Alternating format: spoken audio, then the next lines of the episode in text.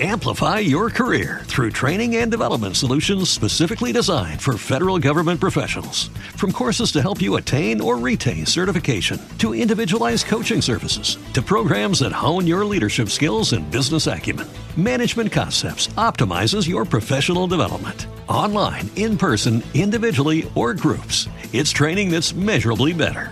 Learn more at managementconcepts.com. That's managementconcepts.com. So I'm out there on this rocket, and um, I get the track gates. I activate the rocket, the missile. It starts hissing. It's a beautiful sound, by the way. Just love it.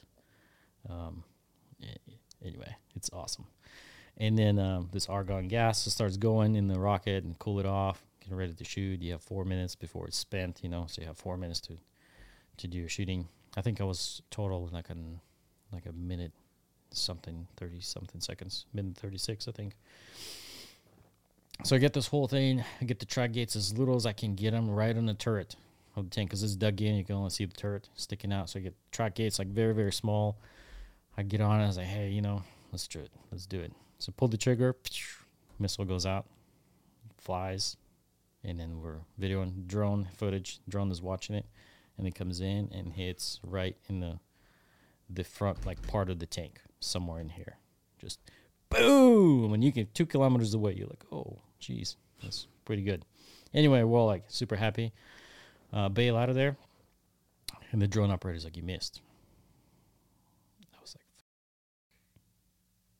and then watch the footage, and it looked like I did miss. And then, but it's kind of far away, so watched it again and again and again. And that at that time, like we need to get out of there because big old bang, flash, smoke, this whole thing, right? You can't stay in that position. So, what it turned out to be, well, I'm going to tell you this what happened afterwards. So, we fire this missile. I get back down and I turn around to see who was holding me. And the guy who was holding me is not the guy who's holding me now. So, the guy who was holding me first was a conscript that just got drafted like a couple months ago. So what happened was my other battle buddy, he was experienced uh, warfighter in Ukraine, eight years, right out of high school, 2014 started. He joined the Marines, went, fought, got blown up by AGS, which is the automatic grenade launcher thing. Just chopped the legs, got one shrapnel in his head that they still couldn't pull out. He still has nightmares about that that machine gun. He said he did not like it. It's his he he could do he could get shot by anything but that.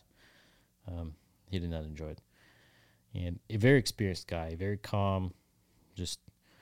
So what he did when he saw his buddy holding me up, and he saw the back blast that's gonna get him, he swapped him for himself. So he he told that guy to go out, safe distance. He turned around and had me stand on his shoulders I can't feel. I'm just feel something soft. Like I don't know what's going on. I'm looking at the enemies. Like I don't know what's going on down there. So I ended up standing on his shoulders. He had a helmet on. He put goggles on. He braced like this. He knew that backblast is gonna is gonna fuck him up, and he decided to take the hit himself rather than watch his younger buddies, battle buddies, to take it. So that was pretty pretty amazing. Did it fry him pretty good? He lost the. If you watch the video, that flame went right over his head like this. Like, Yeah. Like top of his head and past him. He got deaf in one ear for half a day. Yeah, So he didn't have- so, yeah.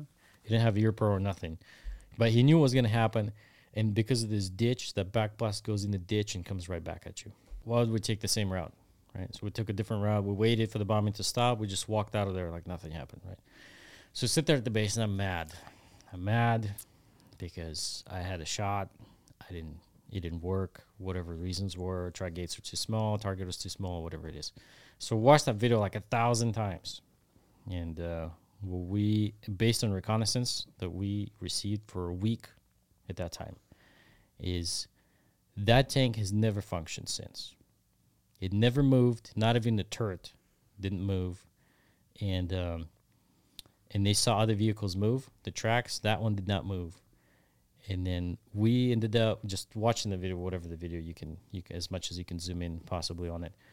You can see that it hit kind of in the front of the vehicle, somewhere in like a around the driver's hatch, and it didn't explode like you wanted to explode, right? And there was like a didn't flap or anything, but something happened to it from that strike to where I don't know if it fried electronics, control something.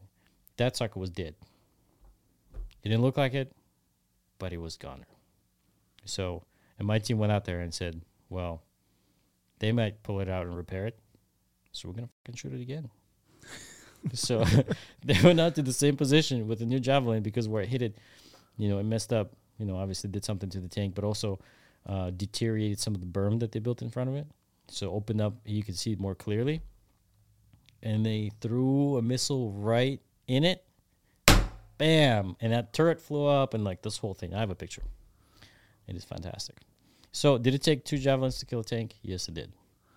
But did we have a fun, uh, fun time doing it? Hell yeah, it didn't cost you any money either. Yeah, it was awesome. That was good. So I claim half a tank, half a tank. Uh, I think we'll give you half a tank. What uh, was it? This was the one day before you left. the one day before I left, the good Lord blessed us with a kill. God, how long did it take you to get back? About three or four days to get back over where you need to go? No, so flying back was easier. Was it? Um, Honestly, yeah. Flying back was like 23 hours or so to Hmm. get back. Yeah, going in took forever. And this whole COVID test nonsense garbage that you had to go through to get in. And and then I was trying to go through Romania, and Romania said you need to give them a three day notice before you come. So I was like, I didn't have three days, so I couldn't go to Romania. I was trying to go like Moldova, but it's like Russian control, so it didn't didn't make sense. So then I tried to go, you know, to different to, to through Turkey. So I went to Turkey first, then I went to Germany, and then I was trying to go to Amsterdam, and then from there to Poland. Amsterdam had this whole stupid COVID restrictions. I couldn't do that. So I'm in the airport, like getting tickets, like other different countries, to like try to get in. Ended up flying to Warsaw, Poland, and that's where I met that Ukrainian lady. I was in Germany, flying to to Poland, and that's where I saw her passport, hmm. and we got connected. So, you know, it all worked out very well in the end. Yeah, I would, I would assume so. So before I left, I had a, a couple days. Like I had to leave that battalion, that area that day, right? But there's accounted time for travel because it takes forever to get out of the country, even. You know, with all the, you kind of have to uh, tied up some loose ends. You know, clear our safe house and like things like that.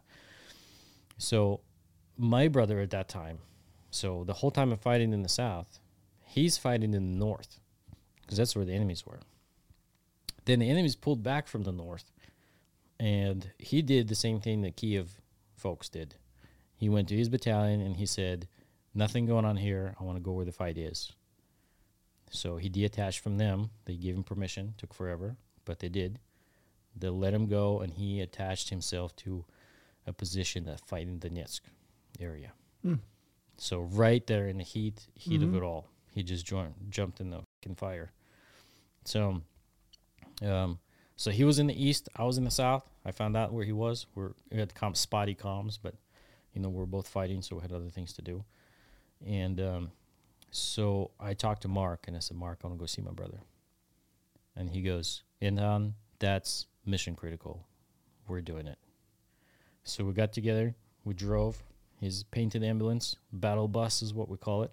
It's, it's a fantastic vehicle, by the way, made by Mercedes. This is awesome. Uh, it's, we thought we thought for sure. Well, one, we thought for sure we weren't going to live to the end of the op. Then we also thought for sure that the vehicle isn't going to live till the end. Then we bought a dirt bike as a backup exfil vehicle that we carried inside in case that thing gets blown up. We can hop on a dirt bike and, and bail. Both of us knew how to ride, so we had that as a backup. Never had to use it, luckily. So we hop in the van. We drive to Zaporizhia. That's how you pronounce it. Mm, there you go. Zaporizhia. Zaporizhia. Yep. So you drive. We drove to Zaporizhia, and since everything we did in Ukraine was was very efficient in terms of our time spent, you know, there's hardly a day that we spent just doing nothing. Um, there we had a reset day. We had four ops back to back, and then we had to reset, like do laundry, you know, and and take a shower and things like that, because the city was cut off from the water. But most of the time, it was very efficient. If we're not fighting, we're training somebody. You know, if we had a half a day, I'll call them and say, "Hey, I have a half a day," and the, the battalion commander was like, "Hey, I got 16 guys need the javelin training." I'll be like, "Come up to my place." You know, they show up, we'll plug in that battery, motorcycle battery. We'll open the window and we'll watch the city for four hours and train them how to how to navigate this thing, right? So always doing something. So on the way to my brother, middle point was Zaporizhia, and the guy's like, "Hey, well, we trained one of the teams from Zaporizhia. Now, since you're going to be driving past that, why don't you just stop by and train the rest of them?"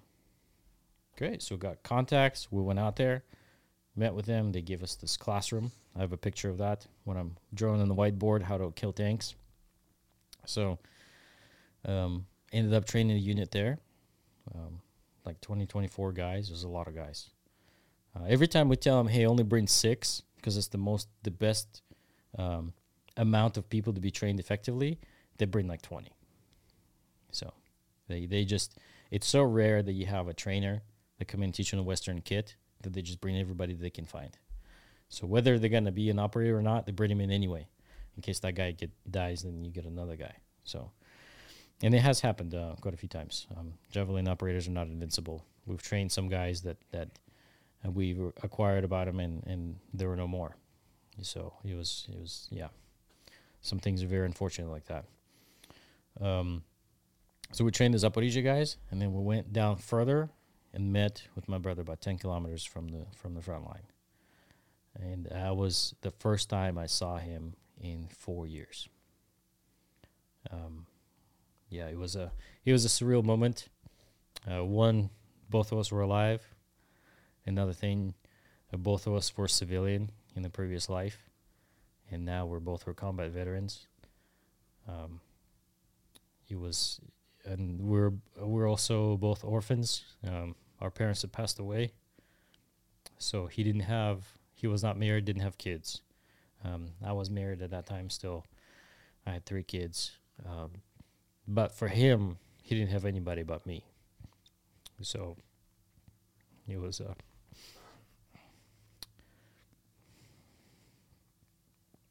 It was a good moment, you know. I remember we met, and uh, the way the things were, I only had two hours. I only had two hours to spare before I had to leave to get to Poland and and go Mm-hmm. uh, go home. So that's all we had. For after four years of not seeing each other, in the middle of the war, we had two hours. And uh, I talked to him. I have a, I have a picture of that too. And uh, yeah, the village was bombed.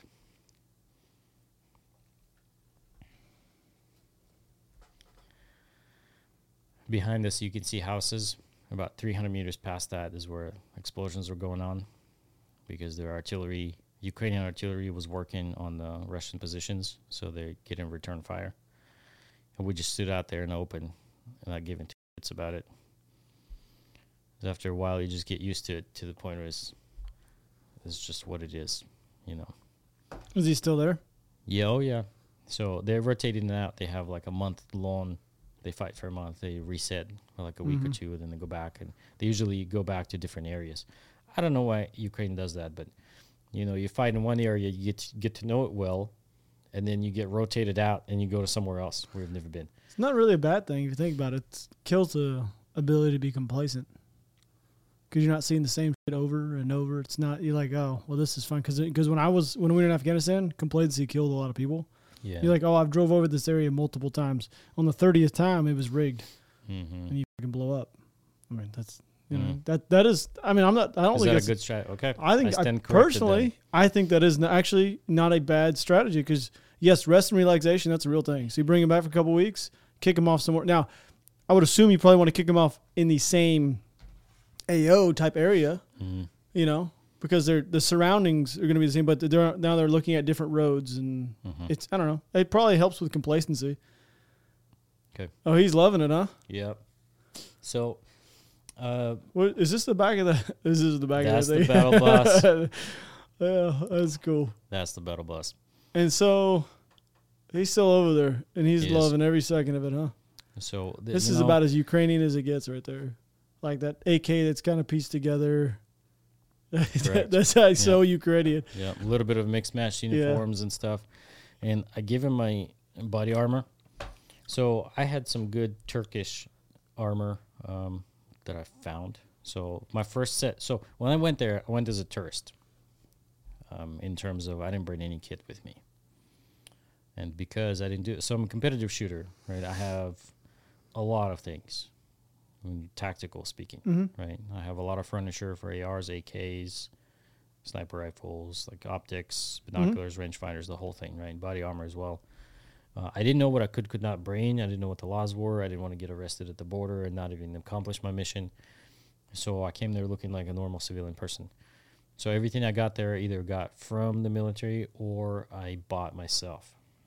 So I had a, a contact in Poland who sourced stuff for me, drove across the border, gave to another person, another lady who hopped on the train, drove for, you know, rode for 12 hours to get to my place. I met her and got this backpacks of gear. So I ended up with good quality ceramic plates. I had a good kit. Then I saw his. He had steel plates in a kit from like 90s, you know, surplus stuff. And I and I was like, throw this in the garbage, take my stuff. So I left a lot of my things there as I left. Ever since I've replenished it, so I'm back to 99% of everything I need. And um, it was awesome to to meet him. It was awesome to share experiences. We we, we talked about a lot of things in the time given, and um, obviously we stay in touch. Um, modest amount. I don't want to distract him from what he's doing. It's more important to him to be focused than it is to be chatting up with me about, you know, the weather and how cool it is on the beach, throwing rocks with my kids, you know. So he's got to he's got to stay stay in the game. His head has got to stay in the game. And I'm going to help him with that. Um, but after I came back, I wasn't so sure why I was back in the first place. Um, work didn't feel right. Um, just maybe classic um, Mm-hmm. story of a soldier. Uh, when you come back, you just, you know, things become trivial. Um, they look a lot more trivial now than they were before. So, me and this uh, a few guys from Ukraine, they're Americans. We got together and we made this um, made this website and started a small company, uh, Drone Reaper, uh, DroneReaper.com, where we have looked at what is it that we can do on this side no longer carrying a weapon fighting for the Ukrainian side, what we can do on this side in order to help Ukrainians to win in that war. And what one of the most beneficial things outside of rockets was being able to see enemies ahead of time, where they are and what they're doing. So drones, drones. Um, so we designed basically we designed a drone that's we're gonna test here soon in in the theater, Hmm. and prove the concept. And once we do, we're gonna mass produce those. And uh, what they are is they can carry a payload of whatever that is that you want. And uh, we call it life saving equipment. And um, it should be jammer proof. Really? Well, it's jammer proof.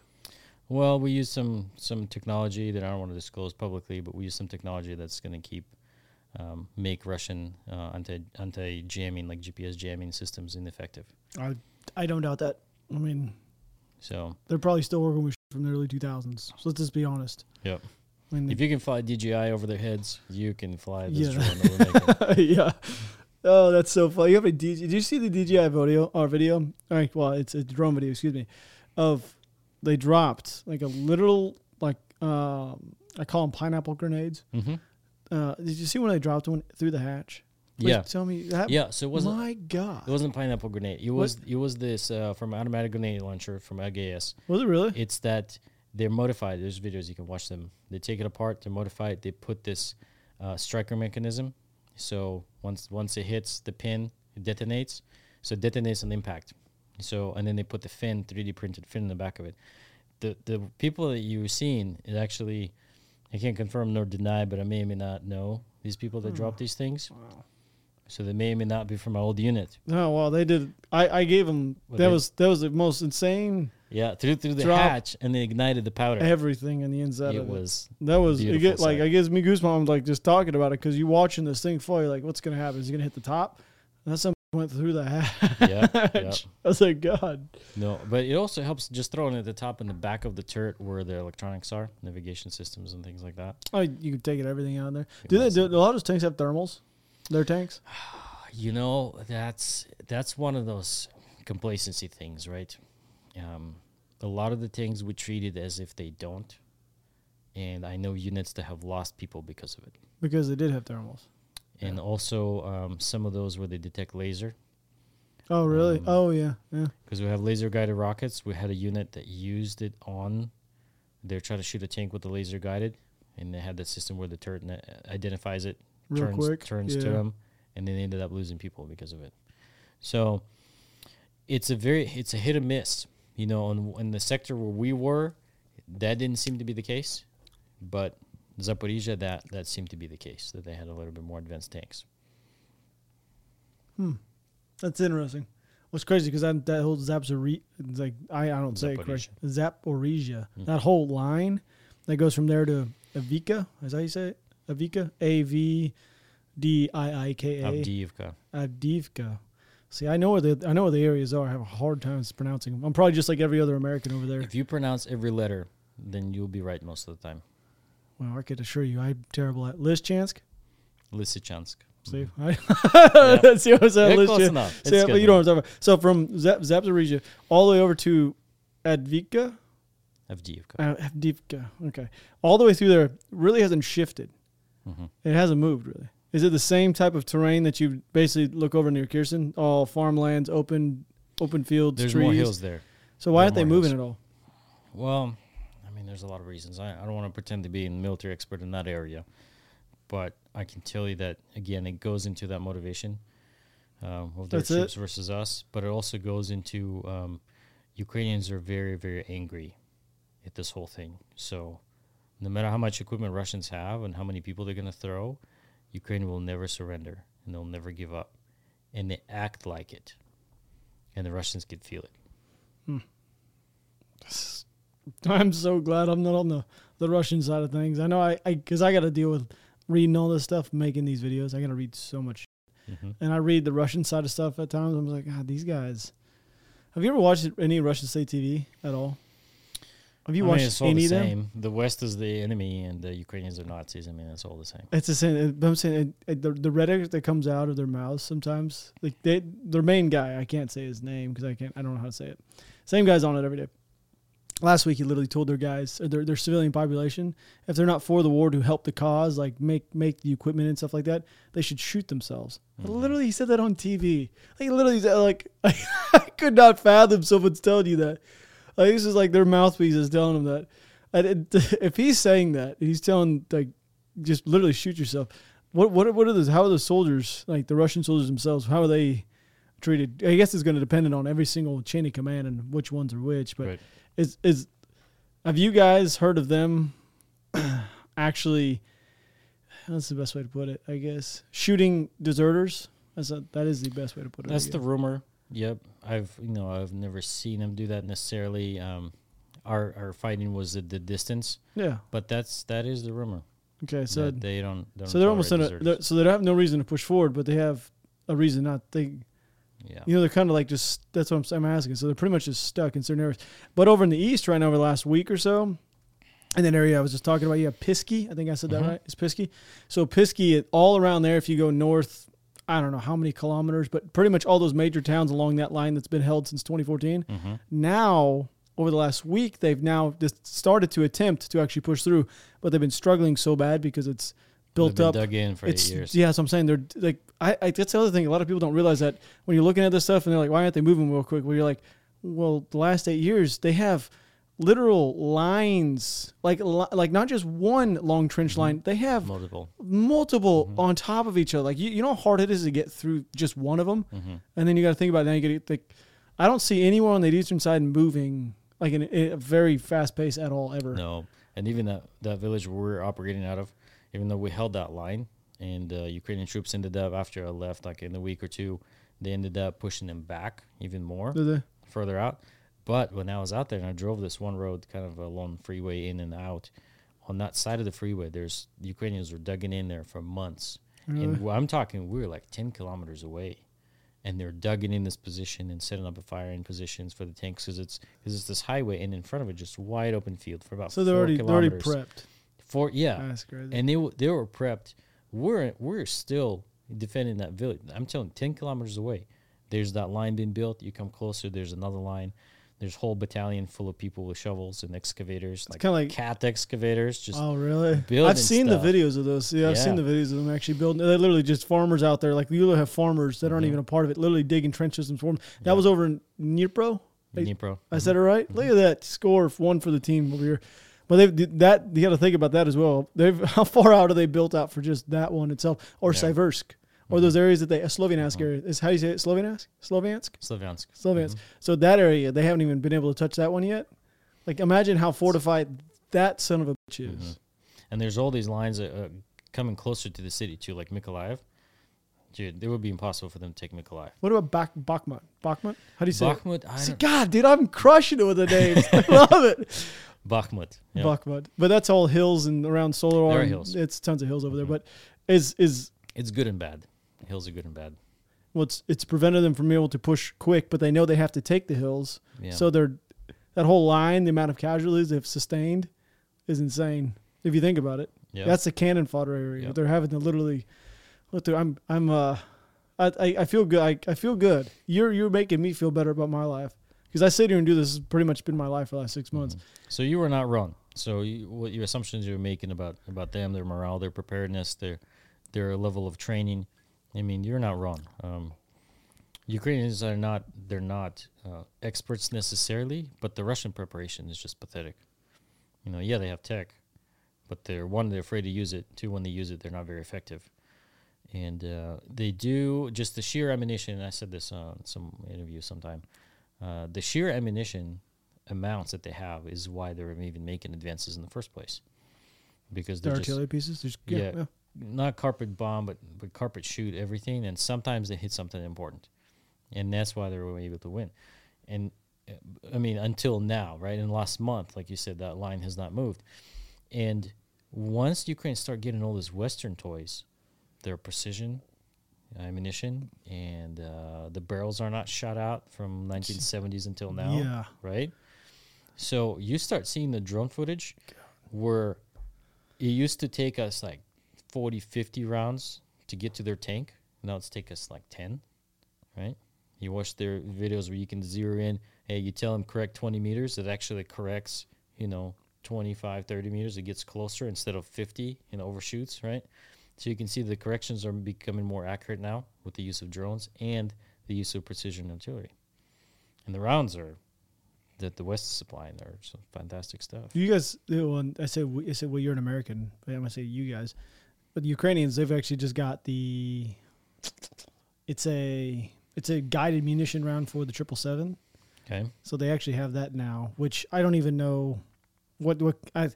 Now you're taking the the ability to hit around or hit something within three to four rounds. Now you're talking like one round. Yeah. Yeah. But that's that's why I talk about uh, down in the Kherson area you're talking about. They've been using those precision art- artillery down there to absolutely destroy every single ammunition depot. They have like Ukrainians 100% have men working in Oh, the one- city of Kherson itself. Mhm. 'Cause 1000 All these targets they're hitting are like we're talking a, a, a- like a warehouse, not even a warehouse. We're talking like a building. Mm-hmm. among other buildings. Yes, among right? other that are Mhm. now getting targeted by artillery. They're like, there's the, the, the, the Russians. They can't be this stupid not to realize that there's people in this city. Like everything they're doing is under a microscope. Like they know where Nothing they can do about it. Nothing they can do about it. Because it's not just so you can find and kill every military age male in Kherson, Yeah. and this will not stop I- because of their wives. But you couldn't do that because then you're just going to create a huge mass. Just what you're about to say. Their wives are going to get pissed. Yeah. Everybody's gonna, you Yeah. can't do that. Yeah, a grandma will, will put in a co- GPS coordinates on the phone and send it. It's never going to happen. it's they they're it's an uphill battle. They'll never be able to. Their whole denazifying of Ukraine nonsense. You know, when they come and kill your families, they will not be able to even say they take this now. This is not Donetsk, where it used to be pro-Russian, right? Where the, a lot of traitors joined the military and fought against Ukraine and things like things like that. Like Kherson, the south, like Mariupol, and and places like this, they're not like that because they saw this massive destruction by the Russians. They saw what they did to their families, to to their women, uh, the atrocities they committed to them. This is not the territory they'll be able to stake their flag and, and just keep. Because you don't forget these things. We're not going to forget them for many decades to come. I feel good. You made me feel good about my life. You got anything else you want to share? I think that's the gist of it. That's it. I'm glad you. Uh, I do appreciate you coming up here. I'm glad I got to meet you in person. Yeah, I've been talking It's to you through, through text. Yeah. So hope you guys enjoy this this series. I don't know how many parts it is. I don't even know how long it is. So anyway, this is the last one. I do love you guys. Thanks for hanging out with me. We'll catch you guys in another episode. Amplify your career through training and development solutions specifically designed for federal government professionals. From courses to help you attain or retain certification, to individualized coaching services, to programs that hone your leadership skills and business acumen, Management Concepts optimizes your professional development. Online, in person, individually, or groups, it's training that's measurably better. Learn more at managementconcepts.com. That's managementconcepts.com. For the ones who work hard to ensure their crew can always go the extra mile, and the ones who get in early so everyone can go home on time, there's Grainger, offering professional grade supplies backed by product experts so you can quickly and easily find what you need. Plus, you can count on access to a committed team ready to go the extra mile for you. Call, clickgrainger.com, or just stop by. Grainger, for the ones who get it done.